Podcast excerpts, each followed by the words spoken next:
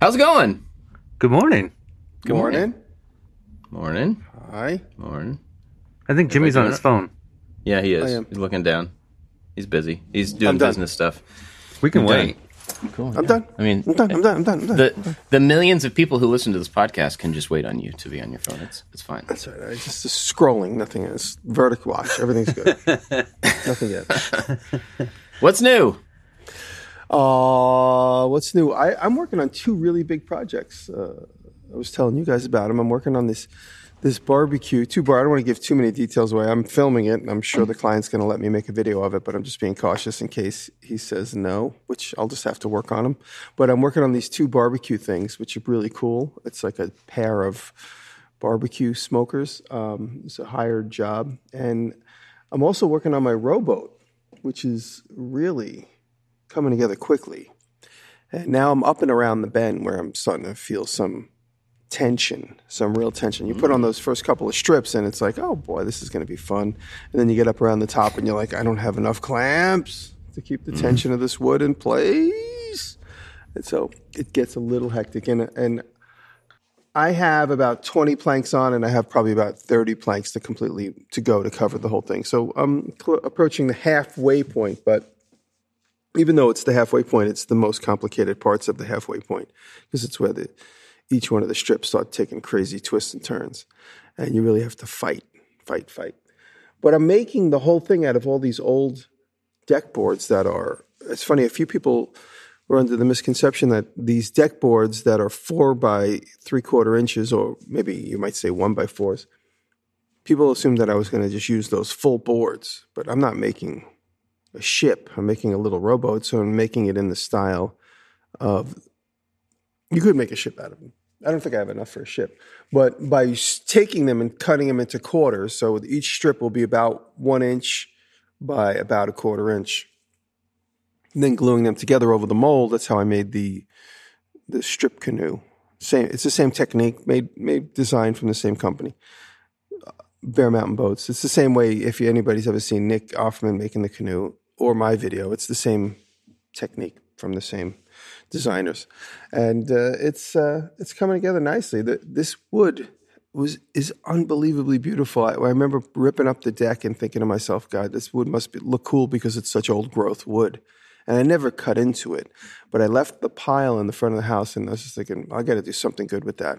And then I had the the brainstorm right after we did the show last year. I was like, oh, I'll make that my boat, and I'm so glad I did because I would be I would be heartbroken if I burned most of this and then saved a piece of it and then cut it open and looked. It's just incredible. It looks just like cedar. Over that one inch, the growth lines. There's like 50 growth lines in one inch. It's unbelievable how how old growth this material is. It was on my deck, probably built. Uh, The whole in the deck was nailed together with steel cut nails. So it's I don't know, 1900, 1880s, something. I don't know. So the wood is that old. So back then, before there was all this building boom, the trees you cut down were old growth forest. It's just it's incredible. And by the time I'm done, I will have a tremendous amount left. Make another boat. Yeah, you can make a ship. Yeah. So essentially, yeah, the wood exactly. could be That's what I'm 200 saying. It was old. used 100 years ago, but prior to that, it was growing for much longer. Wow, that's pretty wild. Yeah.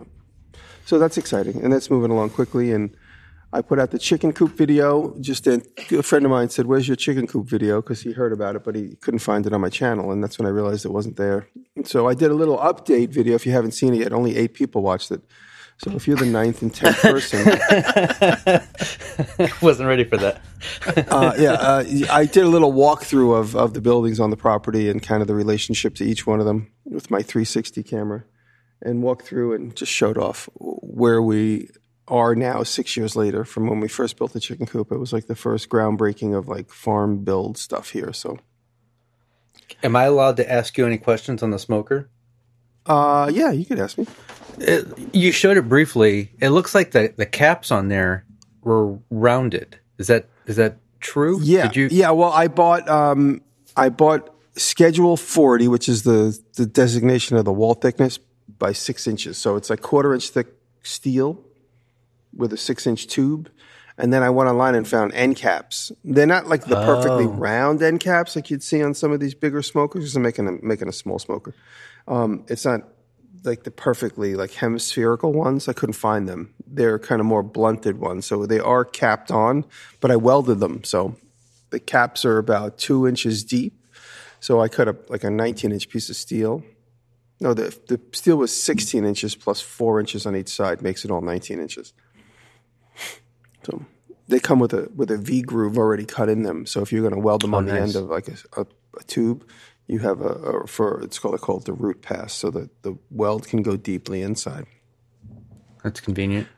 And I was able to do that, yeah. So it, I got that. I got to that point, and I cut out the windows, which cutting out eight, one, two, three, four, five, six, eight doors because I'm making it's like two double barreled smokers.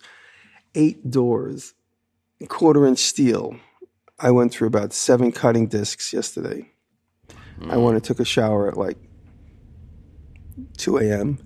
and like the, the shower, I was like, it wasn't blood, it was just like grinding dust Oh, yeah. because I, I don't usually murder people, but I usually grind stuff. So, Usually. but I was just like, I looked down and it reminded me of Psycho, but it was like grinding dust coming out of my hair onto the floor. Yeah. That's the worst. It gets stuck in your hair. Don't you hate that, David? When you, Oh, you yeah. get like a whole bunch of. Yeah, it gets in my. I, I got to comb it all out. Yeah. I'm halfway between both of you, so I understand. I couldn't resist. Sorry. Well, it's it's funny. We use this this service called Riverside to record the podcast, and on the on the screen where I, I log in, it says, "Let's check your hair, makeup, and camera" as kind of like a little joke. But then hair has a strike through through it, and I was like, "Wait, does does Riverside know that I have no hair, or it was, should I be uh, offended?" I'll have to check to see if, if mine's like struck through or not. Yours probably has capitals in it. Mine's all lowercase. Um, so I have a question about the boat. As you've been going through this one versus the last one, has there been anything that has popped up? I mean, I know you're following like you know you have plans. It's basically the same process before. Has anything popped up and you're like, oh, like I wasn't expecting this, or this is a big departure from the canoe, or The biggest difference here is that I'm scabbing each piece of wood together, and I realize. So uh, the the boat is 14 feet long, so I'm scabbing in some cases two pieces of wood together, in some cases three pieces of strip together. So I scarf join them. I have a little jig at the chop saw so that the scarf joint is pretty consistent. I glue them together on the ground because it's the only longest, straightest table I have. So I glue them together so that at the scarf joint that it's like tangent. And I try and prepare two strips every night, so the next day I put them on. So that's kind of been my oh. rhythm. And the uh, I, I, the difference is just that scarf joint. I have to be careful not to break it. But in the last couple of strips, I realized even if I do break it while I'm gluing it up, I just keep going. And as long as I force each strip into the previous glued up strip, I can then line the scarf joint up and put a little clamp on it and get it nice and in line. The, the, the nervousness is the fact now that I'm starting to make some severe bends, the scarf joint keeps breaking. And so I'm, I might even just keep going forward and just only gluing the scarf joint on in place instead of trying to glue it on the floor and put it up and in. So that's been the only thing. Oh, well, another really big thing is, is that on the canoe, everything was beaded and coved because the wood was supplied by the by Bear Mountain Boats. In this case, I'm making all my own wood, so I did not bead it and cove it, which gives it a concave on one short end and, and a convex on the other, so they kind of fit into one another. As regardless of the severity of the angle of incidence, they it kind of fits. It's like a ball joint along the whole straight edge. So in this case, I have to hand plane the whole edge, make sure the, the glued in edge is good, and then I have to hand plane the receiving edge, the edge of the piece I'm about to glue on. So I'm making sure everything looks good on the outside. The inside, I might have some gaps, but of course, that's what uh, resin and sawdust is for. Epoxy and sawdust will fix any gaps on the outside, on the inside. So that's the one thing I'm a little nervous about. There's going to maybe be a couple of gaps here and there. You could see them in last night's story, how I glued it all together, and then I noticed that the little gap opened up because you put all this tension in it, and then you go to the front, and then you go to the back, and now that there's so much tension and twist in it, a gap opens up. So you have to figure out a way to clamp it. It's getting more and more difficult to clamp it further and further away from the starting edge. So you just like like imagine clamping a row of bricks six feet up, having to force them down. You have to figure out something that grabs the course underneath it, and then force the the the new add on down into that open edge. And I have a couple of techniques. Again, I showed them last night on Instagram. But and then I got to make sure. I, it seemed there wasn't nearly as much tension on some of the canoe strips. Maybe there is. I'm looking at it. It's probably the same. I'm gluing and then waiting almost half a day, and then gluing and waiting almost half a day. So I have other things going on in the shop, so I'm just kind of going back and forth. Gotcha. I try to make sure, like, if we're going to talk about that topic we we we previewed in the beginning of uh, before we hit record, it's the type of thing where I just every day I have to just I set a goal, glue on two strips, and if if I don't meet that goal, I'm out here gluing strips at 3 a.m. so I can go to bed, Yeah. not lay in bed and stare at the ceiling saying I'm a failure. Um, any any progress on the go kart at all? Uh, you know, I'm I'm looking. I'm looking. I, I was going to kind of scratch build it, but then I'm looking online, and I'm, I'm there's all these cool go karts for sale for just a few hundred dollars. So I'm probably just going to go buy an old frame just to get s- started with. But July 3rd, I know Bernie's coming. Bernie's preparing his go kart. He bought an old go kart. He's preparing it. So um, that's he he inspired me, Bernie Solo. So Bernie's going to come, and I, I'm I'm inviting anybody that wants to come to July 3rd, the racetrack. Just come, bring stuff to sell, like any old junk or give away or trade, and bring a go kart with you. And we'll just goof off and just do trials on the thing. And if there's a lot of them, somebody will win best go kart of the day. But if there's only three of them, we're just going to hang out and eat hot dogs. everybody, everybody will get a participation trophy. yeah, there you go. Shaped like a hot dog. Um, I have always wanted to go to a swap meet. You're talking about like people bringing stuff to just like trade or whatever. I've never been to a swap meet, and I saw some show a couple of years ago. It was like a car show, and I think it was on Netflix. Actually, one of those like car restoration shows that's totally ridiculous. But the guy did this car and then went to a swap meet and it looked really interesting because some people had entire vehicles that they're trying to trade with other people. And then some people had just a table of parts. And you know it's just totally random stuff of every kind of car that could you could think of. As just like little bits and pieces. It looks like that would be a really fun thing to walk through and just kind of look at but probably not very useful. Because if you need a specific part for a specific car the likelihood that it's on one of those tables seems pretty slim. But i don't know. I've never been to one No, you never know because you have so many guys. If you go to like an automotive swap meet, you have guys that just specifically collect Gia stuff, that just specifically collect Chevy stuff, that just specifically collect Impala stuff. There are guys there that, you know, if it's a big enough one, like Carlisle, I used to go to, I haven't been to in a while. That's in Pennsylvania, New York, Pennsylvania, near New York. Uh, it's a far ride, but it's like one of the big ones that I can kind of drive to because we don't have any real big ones in New York. In fact, a friend of mine's trying to start a car swap in, in East Durham. He's trying to figure out a way to get one. And once he nails down a date and stuff, I'll promote it in the, going cool. into the fall. But they're, they're fun. They're fun because you what you see is you see these guys that have like these old barn finds, and you look. It's for someone that likes to restore cars. You see it, you go, God, that's got so much potential. And you start doing the math. You're like, if I work five hours a day cutting out the rust, I can get that thing going. And then you just go, forget it. 10 years Yeah. yeah. Yeah, that'd be fun. I'd like to do that at some point. I'm falling down that rabbit hole more and more all the time of interest in car stuff. Do you follow? Uh, do you follow our friend Juan, Old Timey Tools? Juan gets excited when I say his name. So Juan, shout out to Juan, Old Timey Tools. He was in a junkyard the other day that was just all Land Rovers. you mean Land Cruisers? No, Land Rovers. I know Oh. Land Cruisers is what you like, but he had all Land Rovers. I was like kind of doing the math. I was about to forward it to you, but I'm like, I don't think Bob likes these ones. these are different land ones. But it was like you have guys like that that I, I don't know. Juan was shopping for parts, but it was, the guy had like 30 Land Rovers mm. in various states of decay, and every one of them is is like, a, you know, a, a kid's dream to start wrenching on. Yeah. I've seen a few places on Instagram that are are like that. It's just a it's almost like a junkyard for one car. It's Yeah. really strange. And and there are some Land trucks in my Cruiser ones where there's yeah. yeah. They're just like Jimmy's backyard. That's funny. Um, and it, it's wild that somebody would spend the real estate and the effort to collect dead cars because that's kind of what they're doing. They're just like piling these pieces back there. They're not going to restore them. They're just making them available for people that need, you know, this part or that part.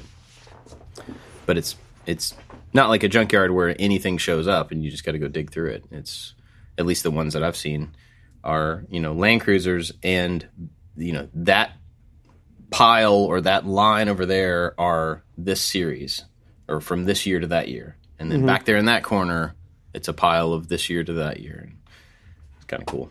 I'd like to go check one of those out. I also found that in Salt Lake City, this isn't interesting to you guys, but I'm gonna say it anyway. There's a um, there's a Land Cruiser Heritage Museum. So if anybody lives in Salt Lake City and you're interested, there's a whole warehouse of like fully restored, you know, all different age range, uh, lots of different Land Cruiser. It looks like a really cool place to go check out. So if I can ever find a reason, I have a couple reasons to go to Salt Lake City, but if I never make that trip, uh, definitely gonna stop by there and check it out. David, Yeah. what are you what have you been up to? I have. I'm not real good at painting pictures with words, so I might need a little help describing this. Whoa. But uh, Oh, wow. I've been working with the veneer vacuum press. This was Wow. the third. So I'm making this little drink table, and it's shaped like an S, but it has one more curve in there. So it's like if you're drawing an S and you just kept It looks like a drip. It's like a curvy M Yeah. on its side. Yeah. yeah. Yeah. So this uh um Wow. this has been an adventure doing this. How do you vacuum pack that? I got to watch that video. When is that video? so out? um the so it took three attempts because I'm doing things that I haven't read or seen anybody else do.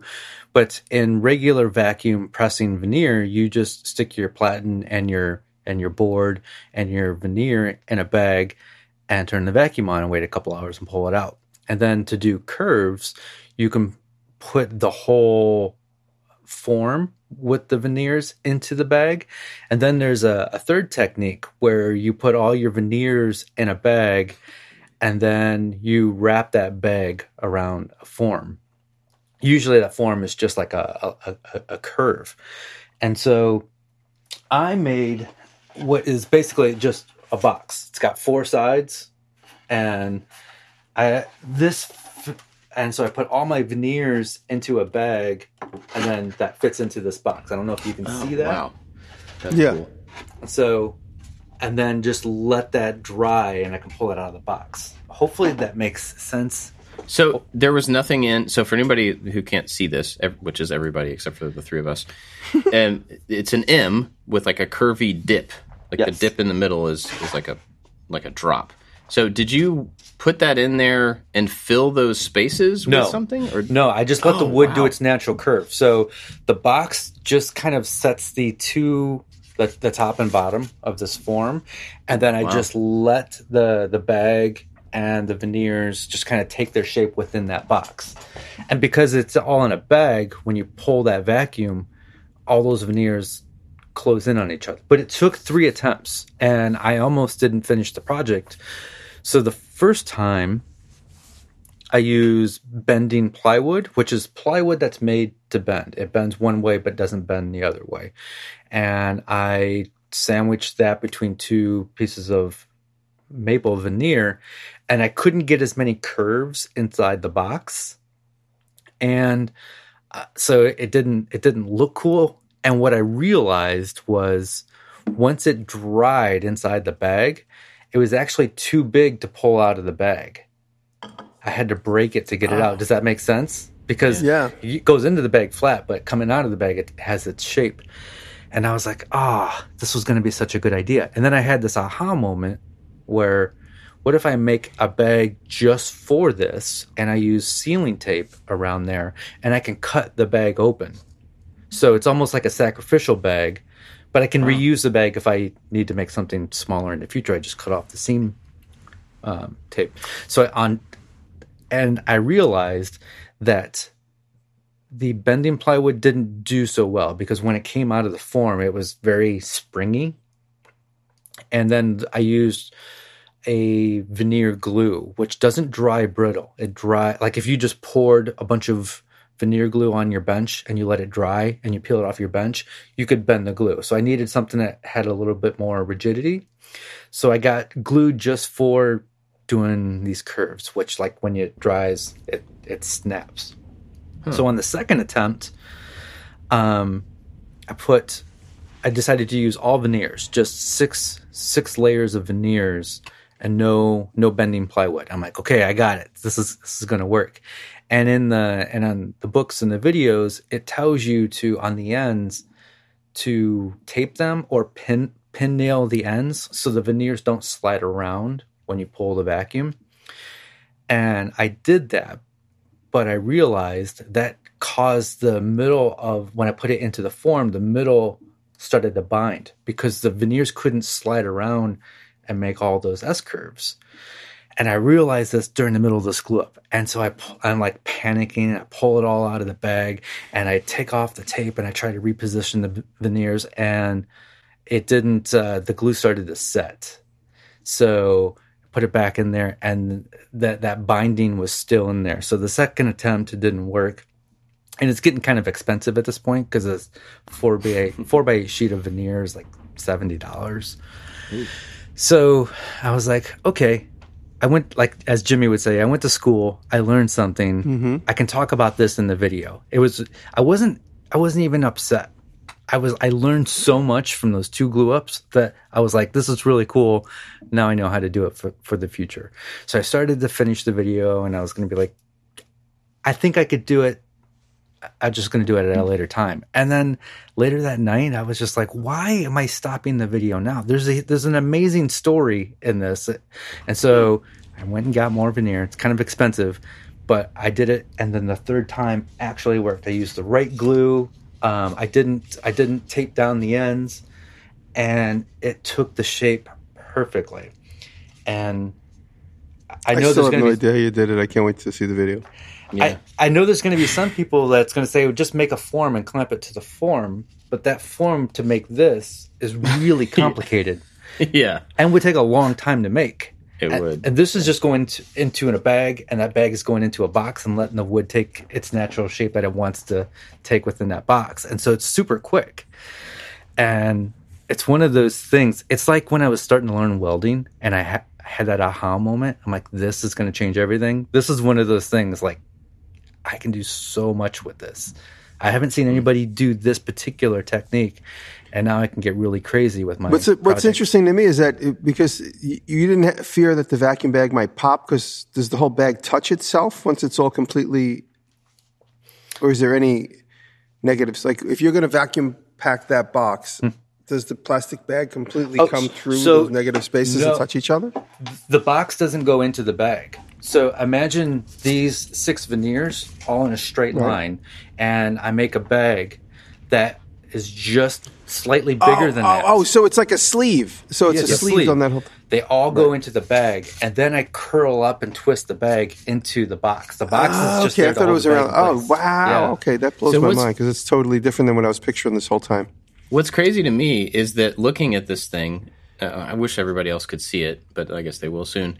How symmetrical it is for you, not like you know putting in blocks to hold that in place. So Yeah. a couple That's a couple little tricks. So as you can see, it, it fits right in this box. I know I'm getting away from my microphone, but I clamp the top to the box and I clamp the bottom to the box, and then I, I could I could move the middle to keep this symmetric shape, and then I just laid it flat on the bench and let it dry for a couple hours while it's Hmm. pulling the vacuum. It'll make sense in the video. Sorry if you Yeah. So no if I can describe to people to, to what we what we've been talking about is if you took like a big piece of chewing gum, stuck it inside of like a sock or a condom, and then then shaped it to any shape you want that's not flat, and then sucked all the air out of it. So Yeah. Bob. Uh, Dave constricted the shape of it by putting it inside of a square box. Yeah. So you have like a, a long piece of gum and a condom, and you flatten it all up and stick it in a box, and then suck the air out of it. And- It's taking that unusual shape that to fit inside this constricted shape, and then you then you laminate or then you uh, compress it. And it's a sacrificial condom. You can't use it again because you have to cut the condom open to get it out. So I think that's Like how they most work. of them. Yeah. Usually. Yeah. you you couldn't use your good vacuum bags for this because you have to cut it to get the shape out. Yeah. yeah. And um, we just had some. We had a roll of vinyl left over from a porch window project, and I didn't even know if this was going to work. And so I, I just used that. And the sealing tape is like this rubbery. It's almost like what your windshield is used to to hold to stay. I was going to say, is it like gasket glue Yeah. type stuff? And Yeah. so, and like a thirty foot roll is like fourteen dollars on Amazon. So a thirty foot roll is great for a few a few different vacuum bags, and it worked great. I just got a um like a I don't know what it's called, a little brass nipple from Home Depot, and just use that sealing tape to seal that to the bag, and it all worked great. It was it was really exciting. I'm so glad I didn't give up on the project. So the vinyl you're talking about is is it that thick, like like you would cover a, a screened-in porch kind of, Yeah, yeah. If almost you're like a like a pool float kind of vinyl that stuff? Yes, exactly. Yeah, maybe maybe a little thicker, something that you'd use to you know cover a, Yeah. a boat. It's clear, um, and it works. Gotcha. It works super great. Yeah. Awesome, that's cool. I'm looking forward to seeing exactly how you did it. I kind of have an idea, but that's cool. So, it, it, is the video ending at that curve, or is that curve to be used in a thing? Um. So I'm I'm a little. I don't know where the vi- the video could actually be two videos because the first part of the video is just like here's some basic vacuum press veneering, and then I say I'm going to take this to the next level and try to do this thing. And there's so much footage and there's so many failures. And that second part, I don't know if I should separate it into two videos of like, here's one, here's your basics, what you need to get started. Here's another one, here's some advanced techniques and some experimentation. I don't know. I gotta. Yeah. This is. It's one of those videos that was supposed to be really simple, and now I have hours of footage to sift through. Like every video? yeah, at- just like every video. But there's there's more footage than usual, and I'm exhausted just thinking about editing this guy. Cool. Well, good. Um, so we're not putting out a video this week. Uh, we decided to to skip this week just because I went to Savannah this past week to help a friend move, and so I just I was gone for a few extra days, and then Memorial Day, uh, everybody took off and stuff. So we were working on a video uh, for next week. Well, it was for this week, but it's going to be for next week. I guess I go ahead and talk about that because it's not like anything uh, super secret or anything. I I know you guys have heard me talk about this before, but I've been I've had a Bridgeport and a South Bend lathe for like two years now, I think, and I've only used both of them like a couple of times each, and even those things that I use them for are were pretty like as simple as possible, and I was kind of avoiding using both of the tools, and so I thought it might be interesting to take, and I have a few other things like this that I'm uh, kind of afraid of. Not afraid like I'm scared of, but I'm I'm intimidated by. I don't understand. I avoid just, and I can work around them.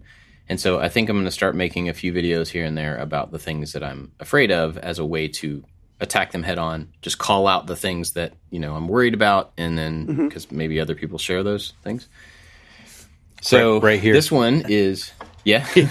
this one is uh, is called "I'm Afraid of Machining," and so I decided to just find a thing to make with those two tools. So I only use those two tools. Um, and so I ended up needing on the miter saw station. I had these like plywood stop blocks that had a little. Uh, you know, there's a T track, and they had a little threaded insert knob thing, so you could just slide them to where you want, and, and they work fine. But they're never truly square. There's always something that kind of like, I don't know, they're fine. But I figured, hey, that's a thing that I could easily make out of metal and replace one of these things, and I, it would give me a, a chance to experiment with a couple different metals, a couple different, know, I use both machines. And so I came up with a little design and then modified the design through it. And the video is not necessarily about the design or about making the stop because you can buy them really cheaply. It's it's it's not an efficient way to make a stop to get a stop. But it was about using aluminum and brass. So I, I stayed with softer metals, you know, so I felt comfortable there. But I had to do several operations on the Bridgeport on a single piece. So I had to work about, you know, work out the order of operations of doing those things. Um, I made a brass knob with knurling on the outside of it for the first time. And so, Jimmy, I have questions about knurling.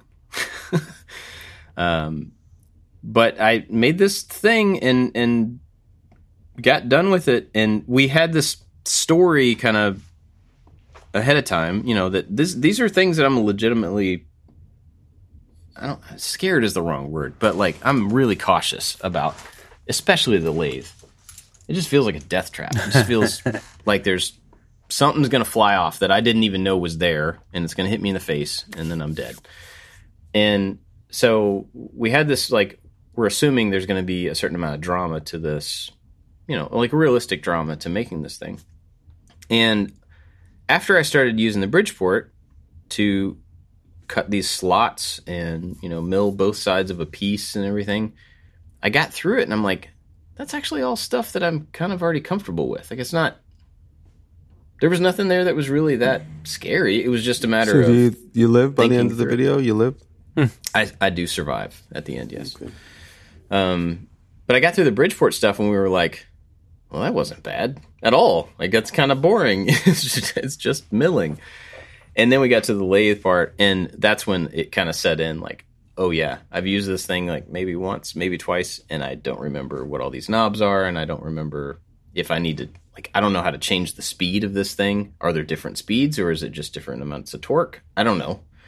And uh, Did you learn any of that, or you still don't know? I, I still, I mean, I understand a little bit of it now, but I think I need, I need a manual for that thing just to see because all of the nameplates and everything are really hard to read. You know, they're super. There's, a famous famous book out by South Bend called How to Run a Lathe. It's a pretty descriptive Oh. name. But if you go online and you can get them on eBay, there's old versions of them. Like they, they made them for like 30 years in a row every year. So Hmm. whatever year your lathe is, you could find one that's almost. They, they run the gamut. They're all pretty much exactly the same, but yeah, Yeah. they do make them year to year. So if you just go on eBay, you can find a reprint of whatever year yours is or close to it. Somebody told me about a book like that. It wasn't how to run it; it was how to restore it. And I, for mm-hmm. some reason, I bought that book when we first got the machines, and then I set it aside because I'm not really going to restore it. But then I kept thinking in the back of my mind that book tells me how to run the lathe. Yeah. And then when I, yesterday, I- South Bend made it for years. You probably find one just like Yeah, I, but I went yesterday to open that book to like look up how to change the speed, and I'm like, oh, this is not how to run the lathe. This is how to restore the lathe. And there were some clues in there, but not like take this leather strap to this wheel, and you know, it wasn't any of that stuff. So Did you cut the threads for the knob on the lathe, or did you do that with? no, tap and die. no, I just did that with yeah, just a, a tap.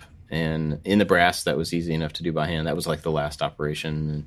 It's a really cool piece. You sent a little video of it working, and I was like, "That's some advanced stuff that I would have no idea how to do."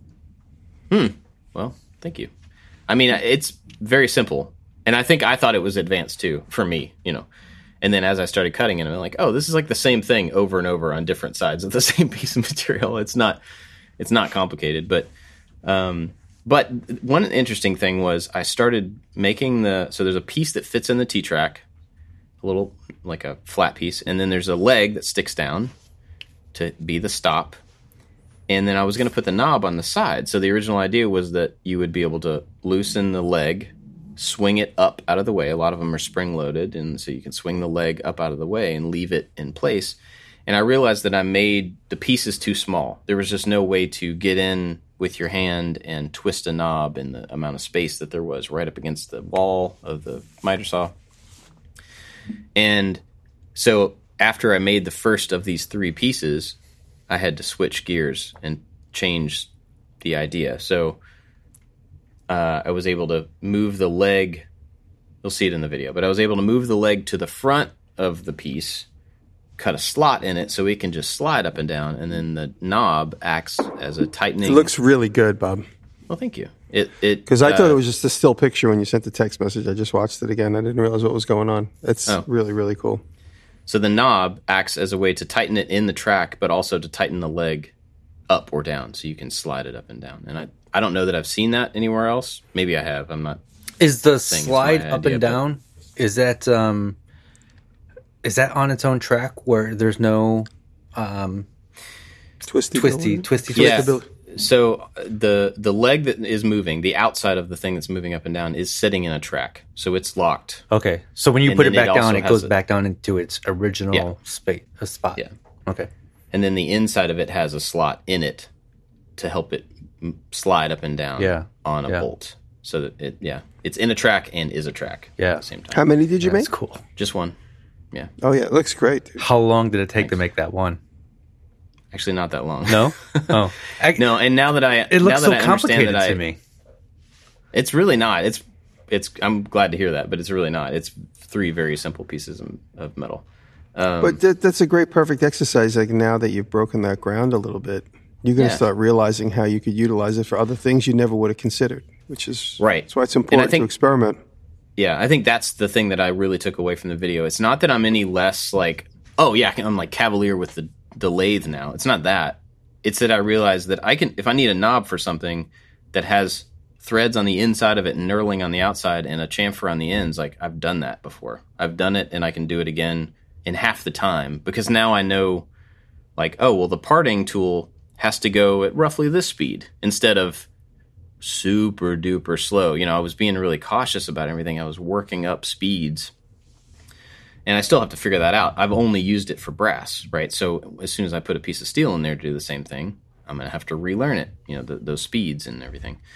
But uh, it it was a step. It was a step past the how can I avoid this tool to oh well now I can I can think about like custom knobs for things or now I can think about you know building uh, rollers. I, I tried at one time. I don't know if I ever said this or not, but I tried to to make rollers for uh, tube bending uh, thing tube bender, and these rollers are big like three inch round Delrin wheels with a channel in the middle and the ones that came with it were for round bar and so the channel inside this wheel was round and i wanted square tubing so i wanted one with a you know squared off channel on the inside of this thing and so the only time i've really used the lathe was putting this big three inch delrin rod on there and trying to cut into it and delrin is like it's like, here's a butter. giant piece of butter I'm going to stick on the lathe and just like poke my finger into it. Like it's super easy. It's really messy, but it's very easy to machine. And so that was I knew that was not realistic to how me- any kind of metal would feel. Um, but it was an interesting way to get started and to cut out a whole lot of material and be able to bore a hole for a bearing to go on the side of it. And and that was cool. It was a good step. At least I understood how to use it. Uh, but the feeling of that and the feeling of metal on the same machine very very different. So anyway, I hope that the video will be at least encouraging to somebody that has like a thing that they've been avoiding. That's the point of it. Not it's not how to machine because I certainly don't know what I'm doing. It's not how to make a miter saw stop because that was one of many ideas. But you know, we'll see if it actually gets the feeling across that I'm hoping it gets across. But for me, whether it does that or not, it was a good like it was useful. It was it was it was mentally useful for me to like get past a little hurdle that I've been up against. So that was pretty cool. But that's what I've been doing. And then we're about to jump into shooting two videos at the same time uh, because one's got some concrete work in it and it's going to have a big cure time. And then the other one's going to have fiberglass in it. So that's going to have some cure time. So we're going to be kind of bouncing back and forth between those. Cement for the gear. Yeah, yeah. I decided to get rid of all the sheet floors? metal. Yeah. No, no, no, not the floors. That's silly. I decided to get rid of all the all the sheet metal and do cement skins on the outside of the yeah. Oh, that's that's going to be useful. sheet metal. Sheet metal's too hard. Yeah, oh yeah, yeah. Okay, so I was at Walmart yesterday. I don't. This is a big pivot. I was at Walmart yesterday, or two days ago, or whatever, and we were in Tennessee, and I was looking for your kits, Jimmy. I was trying to see if in Murfreesboro, Tennessee, at Walmart, there were your kits. And I looked in every possible corner of that store that I could think that they might be in, and I couldn't Yeah. find them. I was really bummed. They uh, they are typically in the, the DIY aisle, which never existed before my product. Oh. It's the only product in the DIY section. And They had a big craft In section paint- in this one, and there were a bunch of wooden things in there, like kits. Yeah, I thought maybe yeah. they'd be there. But. We're a little, we're like a little. They're, they're figuring it out because what we're selling for forty bucks, they're selling for eight cents in another aisle. So they're like, but you know, you get the value is is also relative. So we are. I teamed up with a. That's why I went to Arkansas a couple months ago. I, I teamed up with a company that is now going to be my merchandiser for those products, and right now we're we're working our way through that inventory. They're going to close it out in some spots. It didn't really move, but I mean, partly because it's overpriced, partly because it's in a re- really weird spot, mm. and it's just difficult, you know. But like Howard said to me last year, he's like, "I'd rather try it and fail than say, you know, wish we never we never know what we did." So anyway, that got us into this new partnership with this uh, merchandising group, and we're going to be developing more products for that line. So they're taking over sort of the internal marketing with between Walmart and the company. So they're taking over the reins for that. And we're in the process right now trying to figure out what to do with uh, the product on the shelf or how to move it around internally in the store. You might have been at a store that didn't have it because, again, it's Yeah. only at 400 of 4,000 stores. And typically it's in the paint aisle. This is where the little four foot DIY section is in the paint aisle. And these are typically stacked under the glue. So if you see the Titebond glue section, we're right underneath the Titebond Oh. glue section. Okay. And that also is how I got my relationship with Titebond Glue is through the Walmart situation, and that's that's turned out to be fruitful. So the product itself is not doing gangbusters, and last week it wasn't on the website anymore. But they think it was a glitch. It wasn't necessarily a conscious decision to remove it. But, and we're working our way through. because I was I was trying to look it up on the website to see if it could tell me if it was at that store or not, and it wasn't there. But Yeah. well, the reason I brought up Walmart is not that, but Mm-hmm. um, I'm glad to hear you know all of that. The reason I brought it up is because I was walking through Walmart back by the toy aisle, and they have you know you remember Power Wheels Of course. Yeah. like like it's like mini cars My that are battery vehicle, powered. Yeah. they have a tank. They have like a powers wheel, power wheel tank that two kids can sit in, and it has a rotating turret. And Ah, I looked cool. at it, and I was like, "We need to buy all of these, just every single one that we can find." There's got to be something we can do with a bunch of mini tanks, and if they can hold two kids, they can probably hold one adult. So. I wanted to kind of brainstorm that and see if you guys had Oh, any ideas of wow. what we could do with a mini tank. Well, you have that big building now, so I, I'm seeing some sort of like tank battle. You got you got to turn the the the gun into an actual working working gun, like a like uh, bring in some Nerf gun action into that. Yeah, yeah, okay, I like it. Oh my goodness! Put a, put a little compressor. I mean, I have a little tiny compressor that I got from my Land Cruiser, Mm-hmm. and so if I could run that off the battery inside there, we could build a compression tank in the barrel of the tank, Hmm. and you could load it with like tennis balls. Yeah. you could make a tennis ball gun out of it. And then there's a whole scorekeeping. Like this is a series of videos right here. Hmm. You got some scorekeeping. You're making Right. up a game. Okay, so I have to go to Walmart after this podcast. that sounds so much fun. Got to go buy some buy some tanks. I want to play. See I if you want can to get play. it to shoot. See if you can get it to shoot like meringue or something. something messy, like That's like an outside paintballs, but tank. grosser.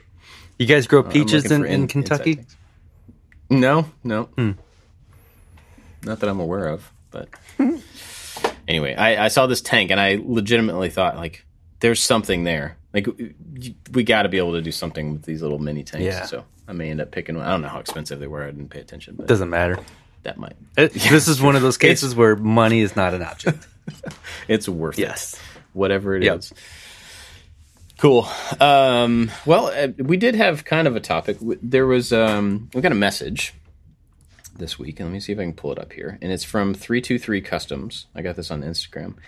Basically, they were saying that they they work really crazy hours, and sometimes like five a.m. to eight p.m. and you know they or, or like eight a.m. to midnight, that kind of a thing. So it's really inconsistent amounts of time, uh, and uh, I guess there's a woodworking kind of side hustle, you know, thing. And so the question was, if, or the statement was, if you guys could talk about keeping consistent in the humble beginnings around life, you know, uh, he would really appreciate it. So I'm curious as a recommendation for somebody who's trying to start a thing, no matter if it's content creation or if it's just like, you know, hobby woodworking or metalworking or whatever, around life. Here's the here's the biggest thing. It depends on the goals of what this person wants the thing to end up. Like what if it, if the end goal is just I want to have fun and this is a hobby, don't let that interfere with your life. Like you, you if, if you force yourself to keep doing this and setting time as- aside every single day to do this, it won't be fun anymore. But if the end goal is to turn this into a money making business, then you got to set aside time. You like you have to blocks of time works best for me. Like I'm just like for the next 20 minutes, I'm going to do this thing that I don't want to do. I'm going to try to turn my phone off, which is always hard, or just leave the phone in the house or do something and just do blocks of time, uninterrupted time. I'm gonna Yeah. I'm gonna just so we have a name to put with this. I looked it up. Um, a guy named Christian is running three two three customs doing woodworking stuff. Just so we have like Okay. a, a name that we can talk to. So Yeah. Well, I think it's uh, I think it's um, important to decide uh, what you want to get done in a week or in a, in a day, in a few hours, in a week. But if you look back at the week, I think it's a little bit more relieving. Whereas if you look at it day to day, it might you might get a little bit more discouraged. But you do have to set time aside, and and I I know we all know when we're passionate about something we really want to do, we'll figure out the time. It's you know when it becomes a little bit more grueling, and you maybe even though you're in something you really love to do, you're going to come across that moment where you're going to be afraid to use the lathe, and you're going to think of excuses not to do it. I'm going to come across the spot on the boat where the the wood's got to twist harder, and I got to clamp it more, and I don't have enough clamps, so I will subconsciously avoid doing it. And then I have to remind myself, oh, okay, I see what's going on here. I'm sweeping because I don't want to do that thing, which I know I have to do.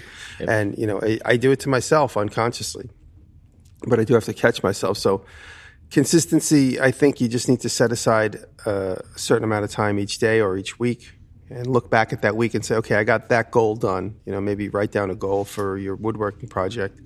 And if you only move it along a little bit, 20 minutes at a time, but when you look back at the week, you say, that's my goal that I achieved, which is cool. And then you confronted those issues.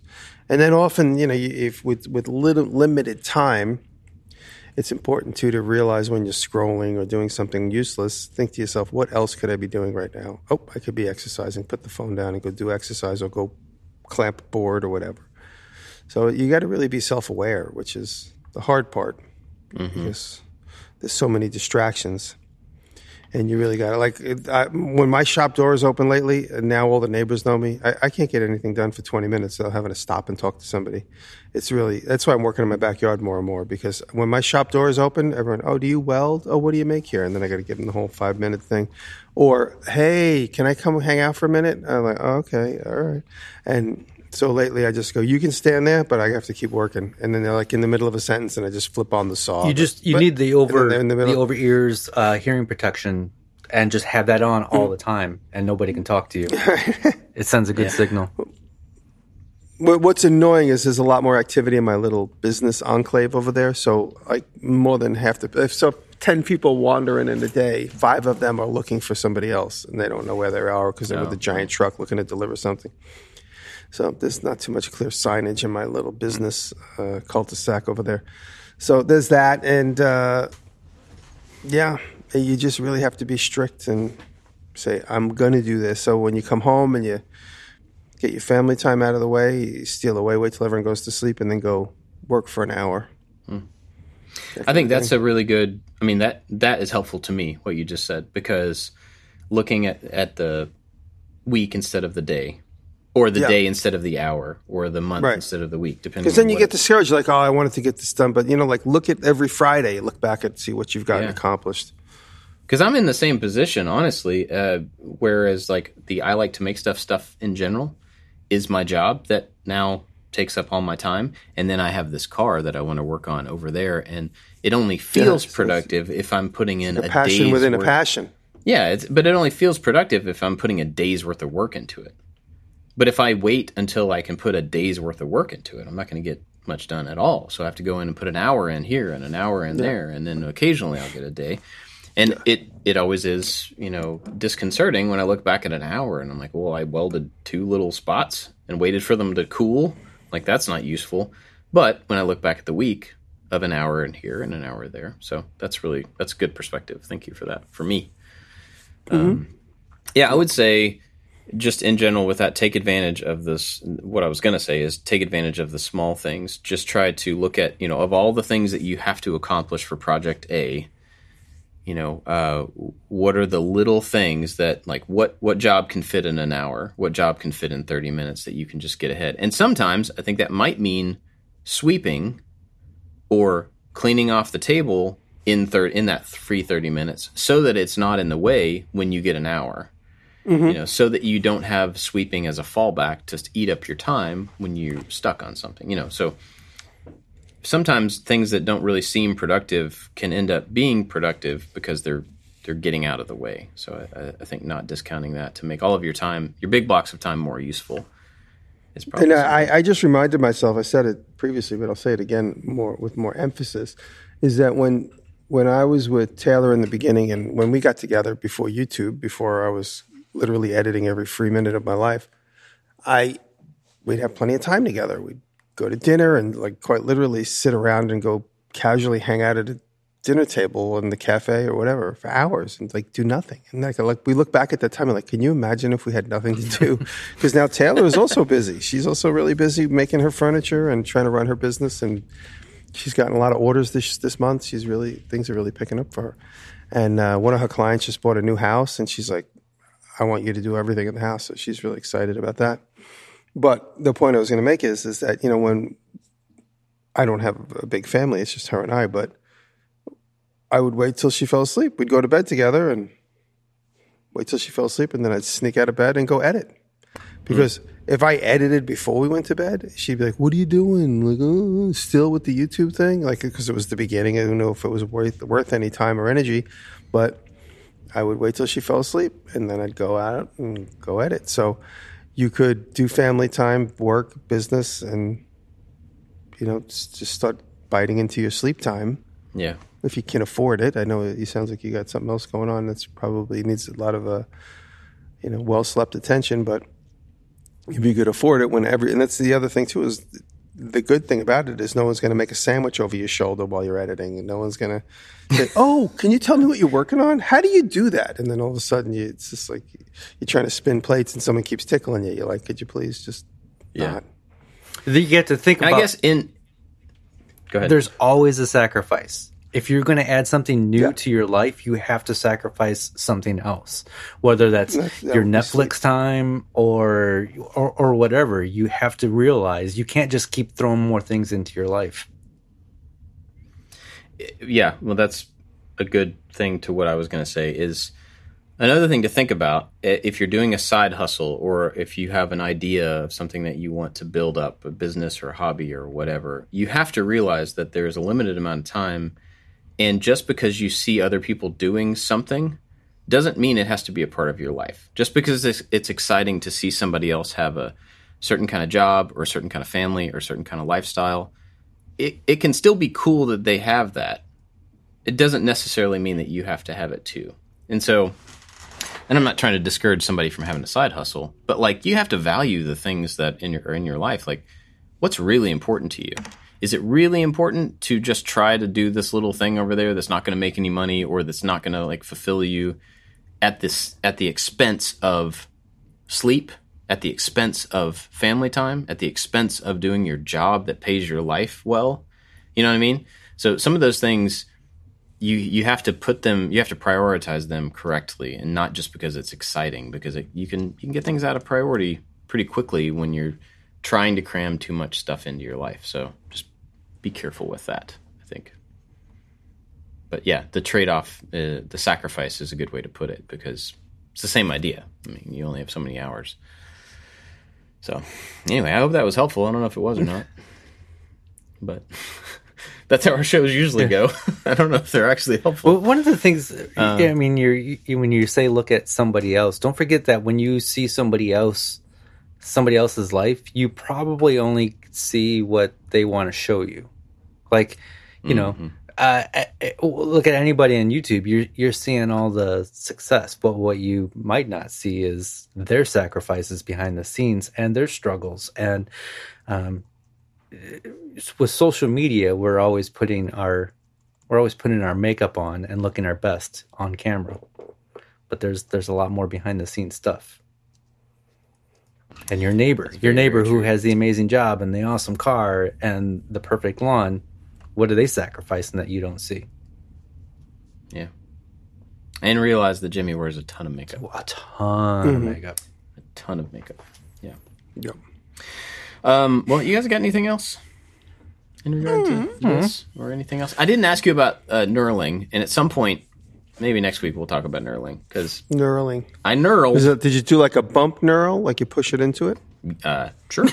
yep. Yeah, you push, you push, you push the knurl into it. You push in like the two wheels into Yes. it. Yeah. Yeah, yeah. But It I somehow did it- magically works. It, Did it? I mean, it technically worked, and it is knurled, but I don't know Hmm. if it's as knurled as it's supposed to be, or how cleanly knurled it is. I don't know. It all anyway, depends. You could push in really hard, and there's also a knurler with, that grabs top and bottom, and a lot of guys like Yeah. using that knurler because that doesn't put any pressure on your your your turning headstock. It literally just the pressure is between two points, as opposed to just pushing directly into your shafts of, of mm-hmm. movement. I think the thing that I got kind of it didn't turn out like I thought it was going to was the videos I watched they were using steel. And so when when they pushed that in it started to create the little anybody that doesn't know what knurling what I'm talking about it's it's the little grip pattern on a knob on the outside mm-hmm. kind of cross hatched pattern And the way it's done is there's two wheels. The hatch goes one way on one wheel and another way on the other wheel, and you push it into a piece of material where all three wheels are contacting. And the big wheel takes up the pattern, the X and the Y on the little wheels, and creates the, the diamond shape. Yeah. So when it does that, it, cre- it creates little slots that are crossing each other. And so when you then back the tool out and then push it in again, if you may need to make it deeper or whatever, those little teeth, those things, find the groove that they made before and kind of seat Pretty themselves. amazing. But then with brass, I'm not sure that that happens quite the same. Sometimes, well, also, softer. also there also is a thing you got to research a little bit. Um, you might change the diameter a little bit because the hatching might not land back in itself because your diameter is off by just a little bit. It's Hmm. you know, there's obviously more skilled people at this than me, but in my experience, if you change the diameter just slightly, then the hatching will fall back into itself. Otherwise, it just ends up grinding it away. Yeah. Your- Yours, from the picture you sent me, it looks pretty good. And then the also requires lots of oil, so you really got to put lots and lots of oil on. it. Even with brass. yeah, Oh, Like- okay. yeah. Well, I didn't They use any. It'll work better if you have lots of oil because you're creating lots of friction. You're you're just literally forcing material into other material. Yeah. One is is tool steel, so it's not going to budge, but the other material is moving around a lot. You know, on a microscopic level, creating a lot of mm. heat and a lot of gumminess. So by putting oil on it, it makes it go a lot easier. And you're gonna um. you're gonna get some debris. You got Mm-hmm. some debris pulling off of that because a lot of it is like kind of getting recut. Interesting. All right. Well, I've still got it in hmm. the in the lathe, so I'm gonna go experiment with that. Yeah, because I didn't. I mean, you might take off like a hundred thou. You know. Yeah. uh, not a hundred thou, like a like a, a couple of thou, couple of thousands, might might be enough to change the interference. Interesting. Okay. Cool. It was fun to experiment with, but it didn't. It wasn't as clean as I was hoping. You know, obviously it was Mm-hmm. first attempt, but it looked like they were kind of like it did a pass and then it did another pass slightly offset, and so they Yeah, then, then as- that could be the diameter of your stock. Yeah, gotcha. Cool. All right. Well, uh, let me thank our Patreon supporters, and you guys can find something to recommend because I don't have anything, so I got to find something. But uh, big thanks to everybody that helps us out on Patreon. We've had a, a few new uh, supporters in the past couple weeks, and some messages. We get good messages all the time from people. Um, had a really nice message from uh, Schumann Projects last time, from last episode. Uh, you know, I was talking about the guitars and how I don't get to play them, and this person was saying, you know, my kids are a little bit older than your kids, and you'll realize really soon that as they start to do more of their own things, you will have more free time. Yeah. So they were saying like, hold on to your guitars because in a few years you might have time to play them, and you know if you still have the motivation, then play. Them. It was cool. It was a nice, uh, encouraging, personal note. So thank you for that. But we have lots of people over there that support us and send us messages and just uh, are awesome. We're really grateful for all of them, um, especially. Corey Ward, Alberts Woodworks, Works by Solo, Chad from Mancrafting, You Can Make This Too, Funkist Artistic Creations, Blondie Hacks, Odin Leather Goods and Full Steam Designs, but also Rich at Lowen Designs, who also sent me a message the other day. And it was a really nice he he got something out of one of my videos that was very helpful financially to him. He was looking at buying a bunch of Raspberry Pis for a project, and then he heard me recommend a different thing in one of my videos that would accomplish the same thing at a significant discount. Because I don't know if anybody knows this right now. Raspberry Pis, the m- microcomputer, should be about forty dollars. That's what they sell for retail. They're, because of the chip shortage, they are now about hundred and forty dollars. They are so expensive if you can even find them. And so um, he was able to find this little. That's Jimmy, by the way. This little uh, ESP module, a little microcontroller for like three bucks a piece, and it's going to accomplish what he needed.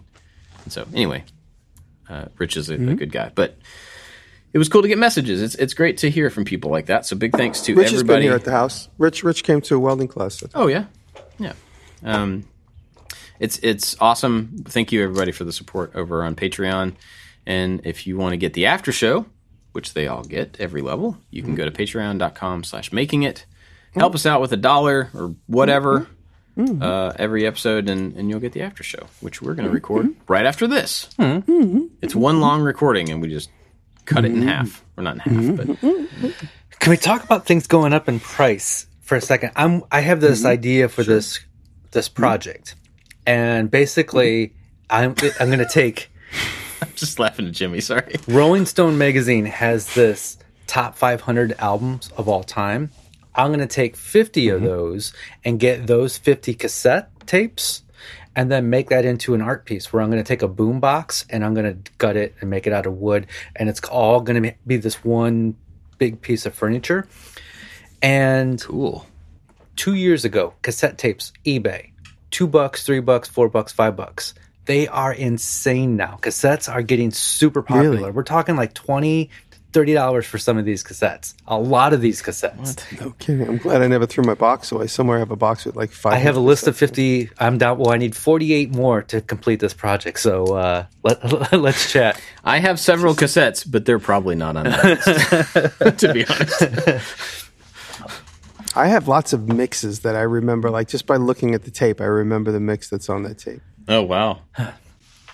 Oh, I have a few of we the the uh, the Memorex tapes with the Oh, yellow, yeah. the clear tape with the yellow and the Yeah. pink and the. That was very, oh, very those things are popular. cool. Yeah, I used to buy in the Lower East Side. I used to buy mixtapes from guys on the street. So Hmm. I have a lot of mixtapes, like DJ tapes. Oh, cool. This guy's like walking down St. Mark Street. Guy's selling his like his mixtape, and I'm like, oh, I like that song. Let me buy it. So I have a lot of those.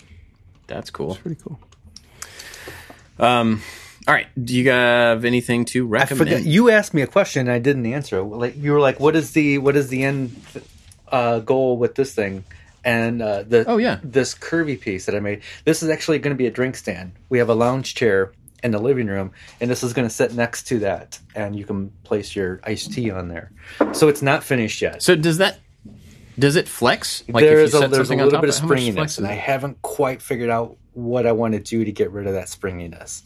I thought about doing. Um, we're going back to the beginning of the podcast. Thought about doing this this uh, face frame with a groove, that you know, cutting that groove with the router or a CNC. Oh, that would look I really think nice. that would still have some flex. So I don't know if I want to put something. I don't know. I haven't figured it out yet.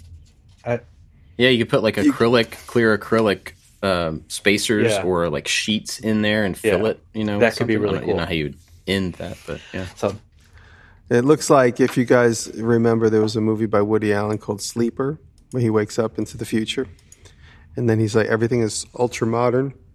I need to see this. All Cough. right, my Google Sleeper sitting on a chair. He's sitting on a chair that looks like that. And now I'm googling it and not uh, giving my pick. So my pick of the week is a YouTube channel called Studio Binder. Um, it's a big channel. It's got like 1.1 million subscribers, but they have some really, really amazing how movies are made and how to make movie videos.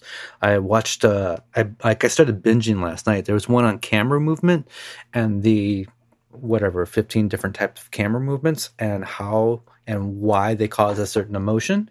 And then there's uh, another one of Dan Harmon's Story Circle, which is really, really stinking good. Um, just a whole. This is this is this is my current obsession right now is is Studio Binder. Cool. Jimmy, Oh, here's the picture, brother. Hold on, let me unplug my phone. I found the picture of Woody Allen sitting on a chair, but I'm going to show you the camera. It's just a big bench strip of metal, Oh, which it's Oh. not exactly like your thing, but because yeah, it's the future and everybody accepts all those inconveniences as, as style less than comfort. And it's a strip of metal that is bent like a C, and he sits on it and can't figure out how to sit on it. sleeper. Okay. Uh, there's uh, I, I've been told about this guy by a few people, and then this week I got a text from somebody who said you gave me your card, but you should go check out Charley Crockett. But just about a month ago, somebody was playing his videos for me, and I was really impressed. And he's become my new favorite country singer. So check out Charley Crockett. He's an absolutely uh, incredibly talented young guy. He's 38 years old, but his music style and his voice sounds like it's from the 50s. Sounds like he would fit right in with Merle Haggard and Hank Williams. So check out Charley Crockett. And his seems like he's all self produced, which is great to see. He doesn't seem to have any sort of record deal with anybody, but it doesn't seem like he needs it in any way. His YouTube channel is cranking and he seems to place his music, which is great. Cool.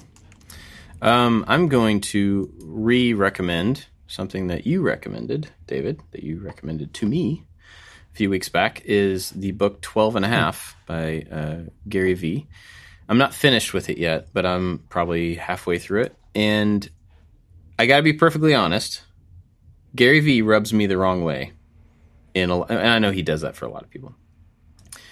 He seems like somebody that I would not want to spend any time around at all. but every Makes time me I, feel bad about my choices every time I listen to him. but I have listened to a couple of his books. I listened to Crushing It, um, uh, another one that I can't remember, and then I'm halfway through this one. And I will say that the books are excellent. Like, no matter how I feel about his personal, you know, how he would be, I have to admit that he he definitely has a lot of passion behind him. And I think the thing that was really interesting about this one, and maybe this is why you recommended it, I don't know, is that this is a business book about emotions and about being a, a person who I don't even know how to say it. It's like it's about being a good person and then you can use that for business too. and so it's it's about learning how to be empathetic and about learning how to be, you know, understanding of the different types of people and about caring about the right things and the wrong not the wrong things and it it took me off guard a little bit. Was that why you Yeah, recommended yeah. it? Because it's that kind yeah, of a book. because when I think of Bob Clagett, I think of Family Man first, you know, and, and uh, um, just and always doing doing the right thing. And and I was like, Bob Bob would enjoy this book, even though Gary Vee rubs him Yeah. the wrong way. Well, I appreciate it because it was a good recommendation, and I think it's it's something. Yeah, a lot of people would whether they're doing business or just trying to figure out how to do their job better and you know be more effective there. I think a lot of it is about leadership. And in the first chapter, I took away something about leadership that I immediately turned around and used in our team, and that felt really hmm. cool. Like yesterday I listened to a book and it told me this and it gave me a great idea for how to handle this particular situation. And that was pretty awesome. So it's called 12 and a half by Gary Vaynerchuk. So I'll put a link to it. Go check it out. And thank you, David, for recommending it. It was good. Is good. Not done yet. It may get terrible in the second half. I don't know. yeah, If we- it's just it going to take a dive. Yeah. we can blame David for that.